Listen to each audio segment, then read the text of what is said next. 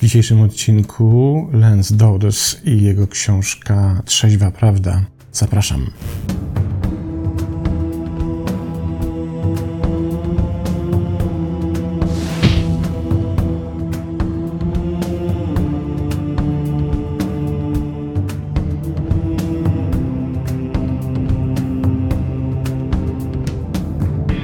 I tym razem, zanim przejdziemy do przyjrzenia się, kim jest autor książki, czego ta książka dotyczy, niestety czuję się zobowiązany do zaspoilerowania treści tego odcinka, bo znajduję się w stanie, który chyba najbliżej będzie określić słowem konfuzja, bo z jednej strony zdaję sobie sprawę z tego, że wielu widzom tego kanału te treści, które za chwilę się w nim pojawią, się nie spodobają.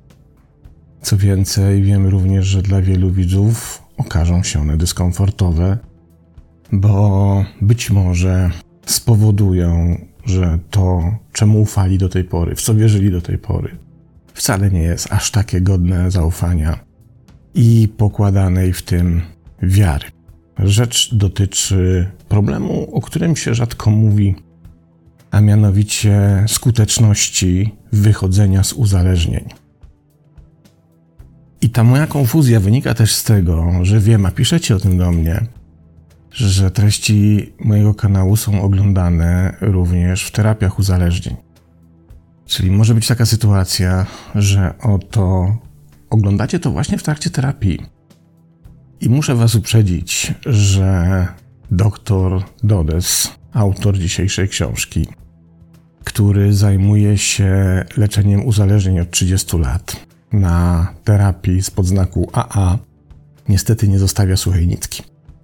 W związku z tym, jeśli miałoby się tak przydarzyć, że podejrzewacie, że te treści mogą być bolesne, to to jest najlepszy moment, żeby skończyć oglądanie tego filmu i nie prowokować samych siebie do tego, żeby zmierzyć się z tym dyskomfortem i bólem.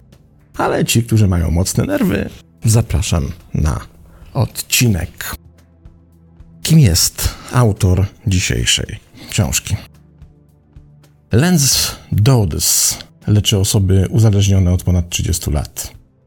Jest autorem książek Serce uzależnienia i Przełamywanie uzależnienia oraz oczywiście tej dzisiejszej, czyli Trzeźwa Prawda. Żadnej z tych książek nie znalazłem w języku polskim.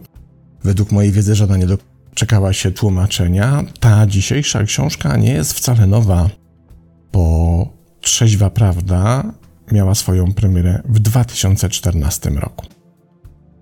Dodes jest emerytowanym analitykiem do spraw szkoleń i superwizji w Bostońskim Towarzystwie i Instytucie Psychoanalitycznym, a niedawno przeszedł na emeryturę. Był również przez wiele lat adiunktem psychiatrii klinicznej w Harvard Medical School. Mieszka w południowej Kalifornii. Drugim autorem na okładce wymienianym czcionką dużo mniejszą, ale pewnie który wniósł wartościowy wkład w tę książkę, jest Zachary Dodes. To samo nazwisko, nie znalazłem niestety żadnej informacji, czy to czasem nie jest rodzina. A jedyną informację o tym współautorze, którą znalazłem, to informacja jest niezależnym pisarzem mieszkającym w południowej Kalifornii. Uzyskał tytuł licencjata na Uniwersytecie Yale i tytuł magistra na Uniwersytecie Południowej Kalifornii. I tyle. Przejdźmy zatem do pierwszego fragmentu. W dzisiejszym odcinku postaram się, wybaczcie, w związku z kontrowersyjnym rytem tego tematu, ograniczyć moje komentarze do niezbędnego minimum, no chyba, że nie wytrzymam. Ale to się zobaczy. Pierwszy fragment. Ponad 75 lat temu inicjatywa anonimowych alkoholików została uznana za właściwą metodę leczenia alkoholizmu, pomimo braku naukowych dowodów na skuteczność tej metody. I od tego czasu podążamy wciąż tą samą błędną drogą. Obecnie prawie każdy ośrodek leczniczy, lekarz i system sądowniczy w USA korzysta z tego modelu mimo że metoda ta ma jeden z najgorszych wskaźników skuteczności w całej medycynie od 5 do maksymalnie 10%. czyli niewiele lepiej niż brak jakiegokolwiek leczenia. Większość drogich, znanych ośrodków rehabilitacyjnych, które opierają swoje leczenie na 12 krokach, również nie przedstawiła żadnych dowodów na ich skuteczność. Większość z nich nawet nie bada swoich własnych wyników. Można by mieć nadzieję, że uda nam się zwrócić do nauki o dokładne zbadanie AA i jego skuteczności. Nauka nas jednak zawiodła. Kwestię AA uznano za rozstrzygniętą. Niemal przed jej postawieniem, a istniejące badania, które twierdzą, że potwierdzają AA, były pełne problemów zarówno pod względem metodologii, jak i analizy. Nikt nigdy nie dokonał dokładnego i rygorystycznego przeglądu tych badań i nie podał wyników do wiadomości publicznej. W tej książce właśnie to robimy. AA rozpoczęło się jako nieprofesjonalna próba zmagania się z alkoholizmem swoich założycieli. Powstała i przeszła swoje słynne 12 kroków bezpośrednio z grupy oksfordzkiej, fundamentalistycznej organizacji religijnej założonej na początku XX wieku. Powstała w dniu, w którym jej założyciel, Bill Wilson, był świadkiem jasnego błysku światła w sali szpitalnej. Przede wszystkim AA oferuje pocieszającą fasadę praktycznej zmiany. Jest to coś, co możesz zrobić. 12 kroków brzmi jak nauka. Przypomina to rygor, ma składnie planu działania. Wielu uczonych pisało o ścisłym związku między AA a religią. Jest to być może nieuniknione. AA zostało założone jako organizacja religijna, której projekty i praktyki były bardzo zbliżone do jej duchowej poprzedniczki, czyli grupy oksfordzkiej której członkowie mocno wierzyli w oczyszczenie z grzeszności poprzez doświadczenie nawrócenia. Religia może oczywiście mieć zbawienny wpływ na osoby przeżywające kryzys, a jej silny nacisk na więzi społeczne jest często niezbędny. Ale czy te pocieszające uczucia eliminują przyczyny uzależnienia lub w jakiś znaczący sposób prowadzą do trwałego wyzdrowienia? Jak zobaczymy, dowody są skąpe. Od ponad 30 lat leczę osoby cierpiące na uzależnienia w szpitalach publicznych i prywatnych, klinikach oraz w mojej prywatnej praktyce. W tym czasie spotkałem i wysłuchałem bardzo dużej liczby osób, które poniosły porażkę w AA. Szczególnie szokujące jest to, jak branża rehabilitacyjna reaguje na takie osoby, po prostu powtarzają, że to nieudane leczenie, czasem i to dziesiątki razy. Powtarzające się pobyty na odwyku są bardzo częste i prawie zawsze zezwala się na ponowne przyjęcie bez specjalnego rozpatrzenia lub ponownej oceny. Podczas drugiego i kolejnych turnusów oferowany jest ten sam program obejmujący wykłady, w których uczestniczyło się wcześniej. Każdy poważny ośrodek terapeutyczny zbadałby własne wyniki, aby zmodyfikować i ulepszyć swoje podejście ale rehabilitacje z podznaku AA zazwyczaj tego nie robią. Przejdźmy teraz do zasadniczego pytania: czy AA jest skuteczną metodą leczenia alkoholizmu? Tutaj pozwólcie, że nie będę tego komentował, bo właściwie nie ma czego komentować. Dodam tylko, że książka jest dość rozległym studium badawczym, prezentuje wyniki olbrzymiej ilości badań z różnych stron świata, dokonywanych przez różnych naukowców, ale co równie istotne, druga część książki zawiera wywiady, pogłębione wywiady z osobami, które przeszły cały proces AA. Oczywiście mówimy tutaj wyłącznie o rynku Stanów Zjednoczonych, więc na pewno powinniśmy mieć świadomość, że w Polsce wygląda to nieco inaczej, aczkolwiek pewnie pewne zbieżności występują. A zatem to, z czym mamy do czynienia w tej książce, to nie tylko wyniki, suche wyniki badań i procenty i wskaźniki naukowe, ale również konkretne przypadki konkretnych osób, które mówią, co odkryły w sobie po uczestniczeniu w tego typu procesach i jak te procesy wpłynęły na ich życie, zarówno pozytywnie, jak i negatywnie. Kolejny fragment. W 2003 roku londyńska grupa pod przewodnictwem Harrisa przyjrzała się pacjentom przebywającym na terapii w ośrodku stacjonarnym i doszła do wniosku, że chociaż 75% alkoholików rozpoczynających leczenie w ośrodku stacjonarnym uczęszczało wcześniej do AA, liczba osób rzeczywiście zaangażowanych i pracujących w programie wyniosła jedynie 16 na 75, czyli 21%. Ilu z tej grupy nie tylko poprawiło, ale konsekwentnie utrzymywało trzeźwość? Profesor Uniwersytetu Kalifornijskiego Herbert Finagrette przytoczył dwie inne statystyki. Po 18 miesiącach 25% osób nadal uczęszczało do AA, a spośród tych, które uczęszczały, 22% konsekwentnie utrzymywało trzeźwość. Łącznie liczby te pokazują, że około 5,5% wszystkich tych osób, którzy zaczynali w AA, rzeczywiście stali się jego trzeźwymi członkami. Podobnie jeśli wziąć pod uwagę 21% zaangażowanych z badania Harrisa i pomnożyć przez 25%, które pozostają w AA, otrzymujemy ogólną skuteczność wynoszącą 5,25%. Moglibyśmy też wykorzystać bardziej pozytywne wyniki badania Fiorentine, w którym około 40% osób sklasyfikowanych jako mające problemy, które aktywnie uczestniczyły w AA, otrzymywały wysoki wskaźnik abstynencji. Łącząc to z danymi Harrisa, podającymi odsetek osób aktywnie zaangażowanych, ogólna skuteczność AA wynosi 21% razy 40%, czyli 8,4%. Wszystkie te sumy mieszczą się w bliskim przedziale. Razem potwierdzają fakt, że około 5 do maksymalnie 8% całej populacji osób, które przystąpiły do programu AA, jest w stanie osiągnąć i utrzymać trzeźwość dłużej niż rok. Jaki jest zatem odsetek spontanicznej remisji alkoholizmu?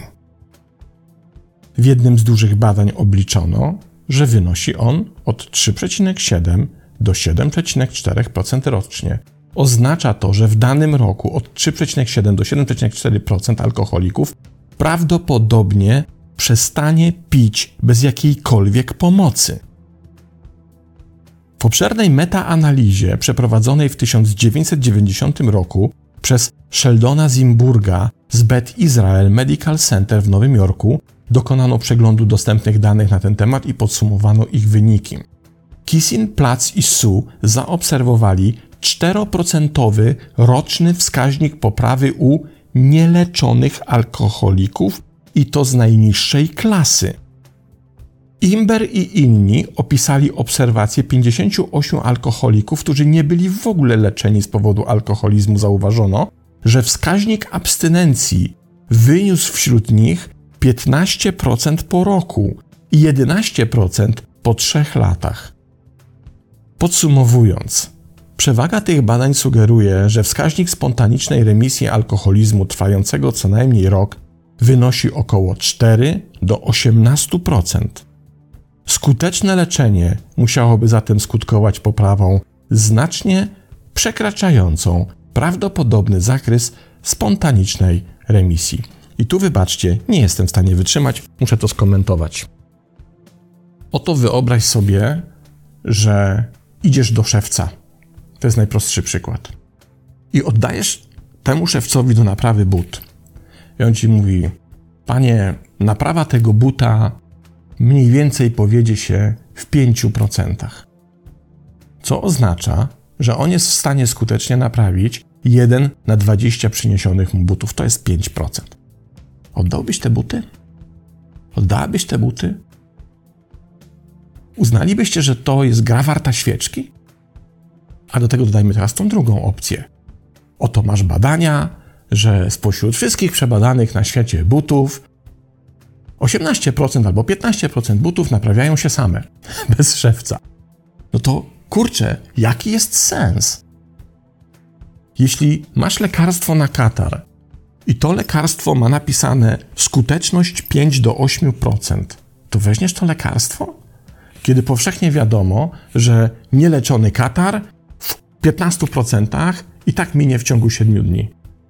Szkoda kasy na lekarstwo, prawda? To wydaje się logiczne i oczywiste, a jednocześnie mówimy tu o rynku Stanów Zjednoczonych, ale pewnie nie tylko. Dokładnie te same procenty obowiązują w kontekście tej konkretnej metody leczenia uzależnień. Słuchajcie, 5 do 8% skuteczności? Czy to wygląda jak granica błędu statystycznego? I aż chciałoby się zapytać, zaraz, zaraz, a dlaczego tu nie ma klamek? A dlaczego tu nie ma okien? O co tu kurczę chodzi? I nagle się okazuje, że autor dalej wyjaśnia, o co może chodzić. Kolejny fragment. Czym jest sukces? Analiza dostępnych danych na temat AA wymaga rozpoczęcia od jasnej definicji sukcesu. W końcu sukces może oznaczać dowolną liczbę rzeczy. Czy należy to mierzyć w dniach trzeźwości? Tygodnie bez epizodu objadania się? Co się stanie, jeśli ludzie, którzy robią znaczący postęp, potkną się i wypiją jednego drinka w skądinąd pomyślnym okresie? Czy powinni wrócić do zera, jak to ma miejsce w praktyce w wielu rozdziałach AA? Co się stanie, jeśli przestaną pić, ale zamiast tego popadną w problem z hazardem? Ja proponuję, pisze autor, następującą prostą definicję. Leczenie alkoholizmu można uznać za skuteczne, jeśli dana osoba nie pije już w sposób szkodliwy dla jej życia i zdrowia. Twierdzenia programów 12 kroków AA nie ogranicza się do jednego stanowiska firmy w kwestii wskaźnika sukcesu. Różne relacje cytują tę organizację, która twierdzi, że ponad 75% jej członków utrzymuje abstynencję. Tutaj znowu jest ten kluczowy fragment, który pozwólcie, że zacytuję z oficjalnego programu anonimowych alkoholików. Cytat. Rzadko widzieliśmy, aby osoba, która dokładnie podążała naszą ścieżką, poniosła porażkę. Ci, którzy nie wyzdrowieją, to ludzie, którzy nie mogą lub nie chcą całkowicie oddać się temu prostemu programowi, zwykle mężczyźni i kobiety, którzy z natury nie są zdolni do bycia ze sobą szczerymi. Są tacy nieszczęśnicy. Oni nie są winni, wygląda na to, że tacy się po prostu urodzili. Są z natury niezdolni do zrozumienia i rozwinięcia sposobu życia, który wymaga rygorystycznej uczciwości. Ich szanse są więc mniejsze niż przeciętne. Są też tacy, którzy cierpią na poważne zaburzenia emocjonalne i psychiczne, ale wielu z nich udaje się wyzdrowieć, jeśli nabiorą zdolności do uczciwości. Koniec cytatu. Czujecie, że tam jest zwalanie winy na wszystko dookoła, tylko nie na siebie? To jest mówienie, no bo oni już tak mają. Oni się już tak urodzili, że na nich to nie działa. Oni się nie chcą wyleczyć, oni nie są gotowi na szczerość, oni nie są gotowi na głębokie spojrzenie w siebie, no więc sobie ich odpuszczamy. Gdzie tu sukces? Czyli oni się nie wliczają w te 75%, tak? Jak mam rozumieć. Idźmy dalej. A jakie są fakty na temat tych, których sukces AA nie obejmuje, pisze autor. W 1998 roku na łamach Journal of Addictive Behaviors pojawiły się wyniki badań kwestionariuszowych, które przeprowadzono na osobach, które ukończyły program AA. Dane opierają się na wskaźnikach odpowiedzi po jednym miesiącu, sześciu miesiącach i roku, wynoszących odpowiednio 79%, 76% i 71% próby. Około 1 czwarta próby pozostaje nieuwzględniona w danych dotyczących wyników działań następczych, bo to osoby nie odesłały kwestionariusza. I finalnie odmówiły również kontaktu telefonicznego. Pytałem już, nie? Czy tu nie ma klamek. Autorzy badań odkryli również, że osoby, które nie odesłały kwestionariusza wysłanego pocztą i wymagały kontaktu telefonicznego, wykazywały gorsze wyniki niż osoby, które odesłały kwestionariusz, co dodatkowo potwierdza pogląd, że osoby najbardziej chętne do udzielenia odpowiedzi to osoby z najlepszymi wynikami. Co stanie się z danymi, jeśli uwzględnimy wszystkich? Nie wiemy, czy wszyscy, którzy porzucili program, wrócili do picia, ale jak zgadzają się wszyscy badacze, w tym autorzy, prawdopodobnie jako grupa radzili sobie gorzej. Zacznijmy od założenia, że wszyscy absolwenci wrócili do picia, następnie korzystając ze zgłoszonego procentu osób, które porzuciły picie w każdym punkcie pomiarowym, oto wyniki po przeliczeniu wszystkich osób. Po miesiącu prawie 40% pacjentów wznowiło picie.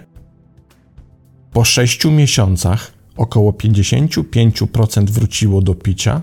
Po roku 63% pacjentów wróciło do picia. I tu znowu nie mogę wytrzymać. Wiecie, że wszystkie te badania, które przytacza autor w książce, i on o tym zresztą tam dość szeroko mówi, one mówią, że głównym odnośnikiem sukcesu w tych badaniach jest stan, w którym ktoś, kto przeszedł cały program rehabilitacyjny AA, nie pije przez rok, przez 12 miesięcy. To jest, to jest sukces. On przez 12 miesięcy nie sięgnął po kieliszek. A teraz pytanie: a co jeśli ten ktoś sięgnął po kieliszek w 13 miesiącu? No, nie ma takich badań, nie ma takich wyników, nie bierze się go pod uwagę. Czyli on statystycznie jest w grupie sukcesu, bo przez pierwsze 12 miesięcy nie pił.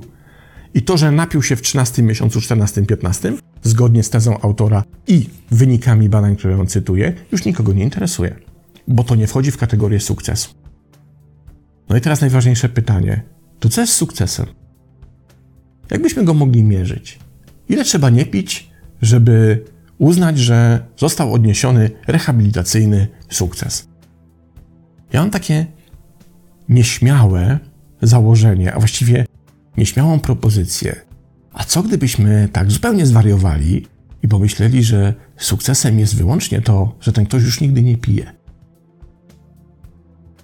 Przecież to jest kurcze logiczne.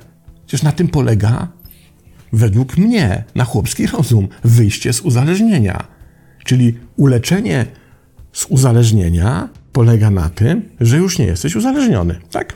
No inaczej, jeśli nie jesteś uzależniony przez rok, a potem znowu jesteś, to nie zostałeś wyleczony z uzależnienia. To się uci samo z sobą. Ten problem, który ja widzę w tego typu podejściu do pracy z uzależnieniem i który wydaje mi się najbardziej chyba drastyczny z wszystkich, to problem, w którym pojawia się taka idea, ja już chyba na tym kanale o tym opowiadałem, pojawia się taka idea, w której życie osoby uzależnionej, wychodzącej z uzależnienia jest nieustanną walką, którą toczy ze sobą z dnia na dzień każdego dnia. Wręcz uważa się, i sam wielokrotnie spotykałem się z takimi opiniami, że w takim procesie wychodzenia z uzależnienia trzeba myśleć o tym jednym obecnym, teraźniejszym dniu. On jest najważniejszy. Dzisiaj masz się nie napić i to tylko zajmuje ciebie i to jest twoją walką. Nie myślisz o tym, co będzie jutro, co będzie za tydzień, co będzie za, za miesiąc. Najważniejsze jest to, żeby wygrać ten dzień. I to, co mi się wydaje, jak powiedziałem, drastyczne, to sytuacja, w której wyobraźmy sobie taką osobę, która jest kilka lat już po tym procesie i walczy z sobą i wygrywa przez te kilka lat, dzień po dniu, dzień po dniu, wygrywa ze swoją pokusą picia. I mija 6, 7, 10 lat, i ta osoba przychodzi i mówi: Dzisiaj znowu jestem zwycięzcą, bo dzisiaj tak strasznie mi się chciało napić. Ale wyobraźcie sobie kolejny dzień, w którym wygrałem z sobą, wygrałam z sobą i się nie napiłem. To zwycięstwo.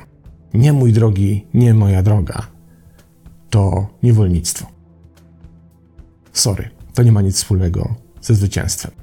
Jeśli po iluś latach, po wyjściu z uzależnienia, ty wciąż musisz walczyć ze sobą w ciągu dnia z ochotą na to, by się napić, to, to nie jest żadne zwycięstwo. Jesteś niewolnikiem alkoholu, bo on zajmuje Twoje myśli. On jest fundamentem Twojej wewnętrznej walki. On jest fundamentem Twoich zmagań, tego, że musisz się pilnować.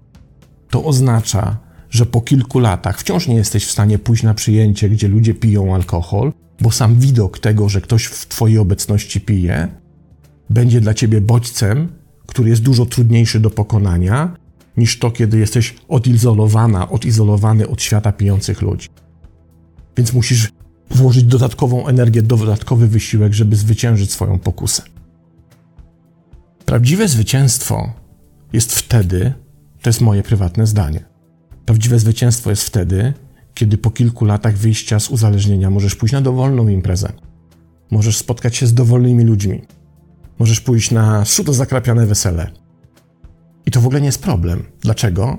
Bo ty sobie siedzisz w, w towarzystwie ludzi, którzy piją alkohol, a tobie w głowie się w ogóle nawet nie pojawia koncept, żebyś się napił To w ogóle się nie pojawia jako myśl. Nawet się nie pojawia jako pytanie. Ty w ogóle o tym nie myślisz, to ci nie zajmuje. Po prostu ty w naturalny sposób nie pijesz. I już. Nie ma walki. Nie ma zmagań. Nie ma pokonywania siebie. Nie ma tego sukcesu bycia zwycięzcą, że ty się znowu spiąłeś i znowu dałeś radę.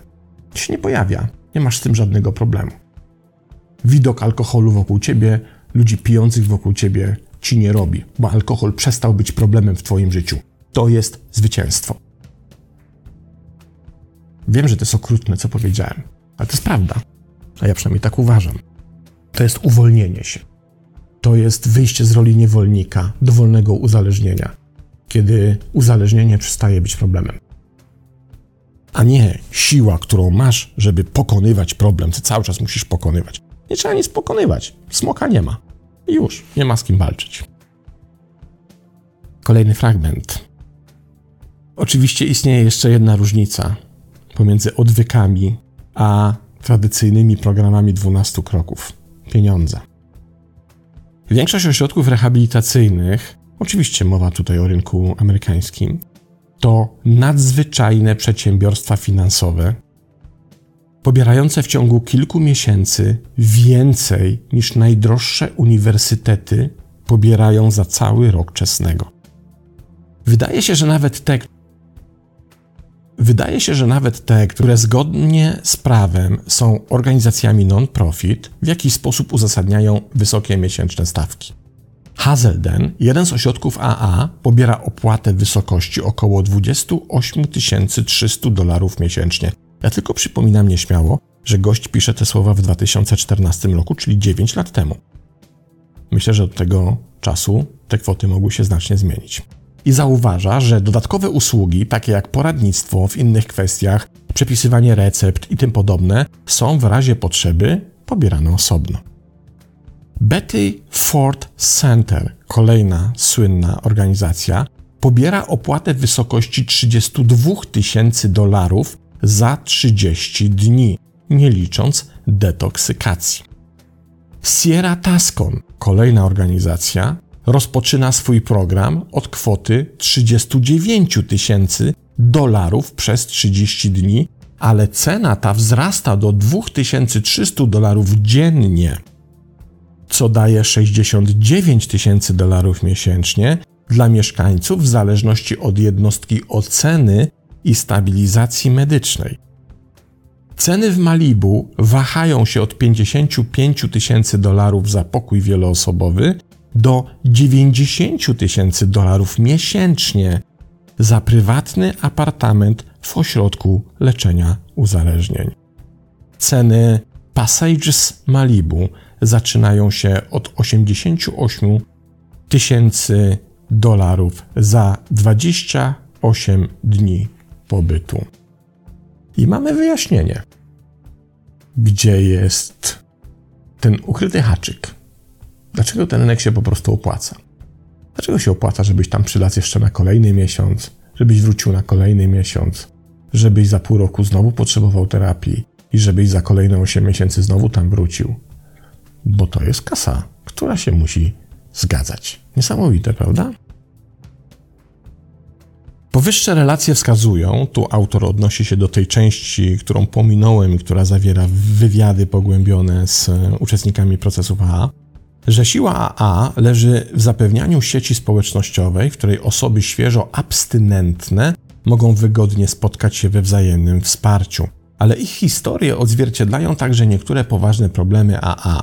AA nie jest zarządzana z założenia, co oznacza, że może być również nieprzewidywalna i zawodna, nie ma spójnej kontroli jakości. Niektóre spotkania prowadzą ludzie dojrzali i myślący, inne niewyszukani fundamentaliści możesz otrzymać ciepłą i życzliwą radę, lub możesz znaleźć się w gronie odbiorców osobistego motywowania bolesną tyradą. Historie te podkreślają także inny problem programów 12 kroków błędną diagnozę. W AA panuje powszechne przekonanie, że jeśli cierpisz na alkoholizm, wszystkie Twoje problemy życiowe i wszelkie problemy psychiczne, na które cierpisz, są również związane z alkoholizmem. Ośmieleni niezwykłą pewnością siebie, że wiedzą, co jest dobre dla osób uzależnionych, wielu członków AA wierzy, że są kompetentni do dokonywania takich ocen. Zaskakujące jest to, że profesjonaliści, którzy nigdy nie przepisaliby leku, na którym nie można polegać, ani nie wysłaliby osób z objawami emocjonalnymi do nieprzeszkolonych laików, mimo to regularnie wysyłają ludzi na spotkania 12 kroków. Te studia przypadków wskazują również na jedno miejsce, w którym AA mogłaby wykonać lepszą pracę. Widzieliśmy już badania statystyczne wskazujące, że wielu ludziom nie podoba się religijna natura AA.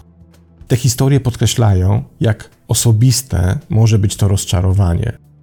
Ktoś, kto chciałby dziś zaprojektować sieć wzajemnego wsparcia dla osób uzależnionych, mądrze postąpiłby, gdyby wyeliminował wszelkie pozostałości fundamentalistycznych korzeni AA. Oznaczałoby to odrzucenie prawie wszystkich dwunastu kroków, z wyjątkiem kroku czwartego samoanalizy. Jak pokazują te relacje, wielu uzależnionych dostrzega wartość tej koncepcji, która ma sens, ponieważ samo zrozumienie jest kluczem do leczenia wszystkich objawów psychicznych. Niestety wersja AA, nieustraszony inwentarz moralny, jest skalana swoim moralistycznym charakterem. Ponieważ celem terapii jest pomoc ludziom w rozpoznaniu uczuć i myśli, które leżą poza ich świadomością, każdy dobry psychoterapeuta musi unikać błędu narzucania innym swoich celów moralnych. Ogólny wskaźnik powodzenia AA waha się pomiędzy 5 a 8% wszystkich osób biorących udział w programie. Bez wątpienia istnieje część osób, u których pojawiło się by samoistne wyzdrowienie, ponieważ dane dotyczące spontanicznej remisji są rzeczywiście imponujące. Mimo to jasne jest, że dzięki AA niewielka liczba osób rzeczywiście wyzdrowieje w AA. Jak możemy pogodzić ten fakt ze wszystkim, co omówiłem do tej pory, łącznie z faktem, że filozofia AA jest głęboko sprzeczna z psychologią uzależnienia? Głosy osób uzależnionych, które usłyszeliśmy, dają nam ważne wskazówki. Jedną z głównych korzyści AA jest jego funkcja społeczna. AA to miejsce, w którym z pewnymi wyjątkami ludzie czują się akceptowani. Może to być cenne dla tych, którzy potrafią z tego skorzystać na wczesnym etapie rzucania picia. Jednak wsparcie społeczne to jeszcze za mało jak na fundament sukcesu. To tyle, jeśli chodzi o książkę Trzeźwa Prawda, którą warto znać i myślę, że warto się jej przyjrzeć, nawet jeśli uznaliście po tym odcinku i po tym, co wam przeczytałem, że to jest dla was bulwersujące i że się z tym głęboko nie zgadzacie, ale w moim przekonaniu misją cyklu Niewidzialnej Książki jest pokazywanie tych książek, które są niedostępne na polskim rynku. A skoro są niedostępne, to to oznacza, że nie mamy pełnego dostępu do czasem bardzo ważnej i niezbędnej wiedzy. Żeby zaś wyrobić sobie własny osąd, własny pogląd w tej materii, to czy jesteś przeciwnikiem koncepcji A, czy jesteś jej zwolennikiem, to zakres posiadanej wiedzy ma tutaj bardzo ważne znaczenie. Im więcej jej posiadasz, im z większego spektrum, z większej perspektywy widzenia problemu korzystasz, tym istnieje większe prawdopodobieństwo, że wyrobisz sobie własne, niezależne, rozsądne zdanie na ten temat. I z tym Was zostawiam. Niech każdy z tego weźmie, co uzna za właściwe. To tyle. Pozdrawiam i do następnego razu.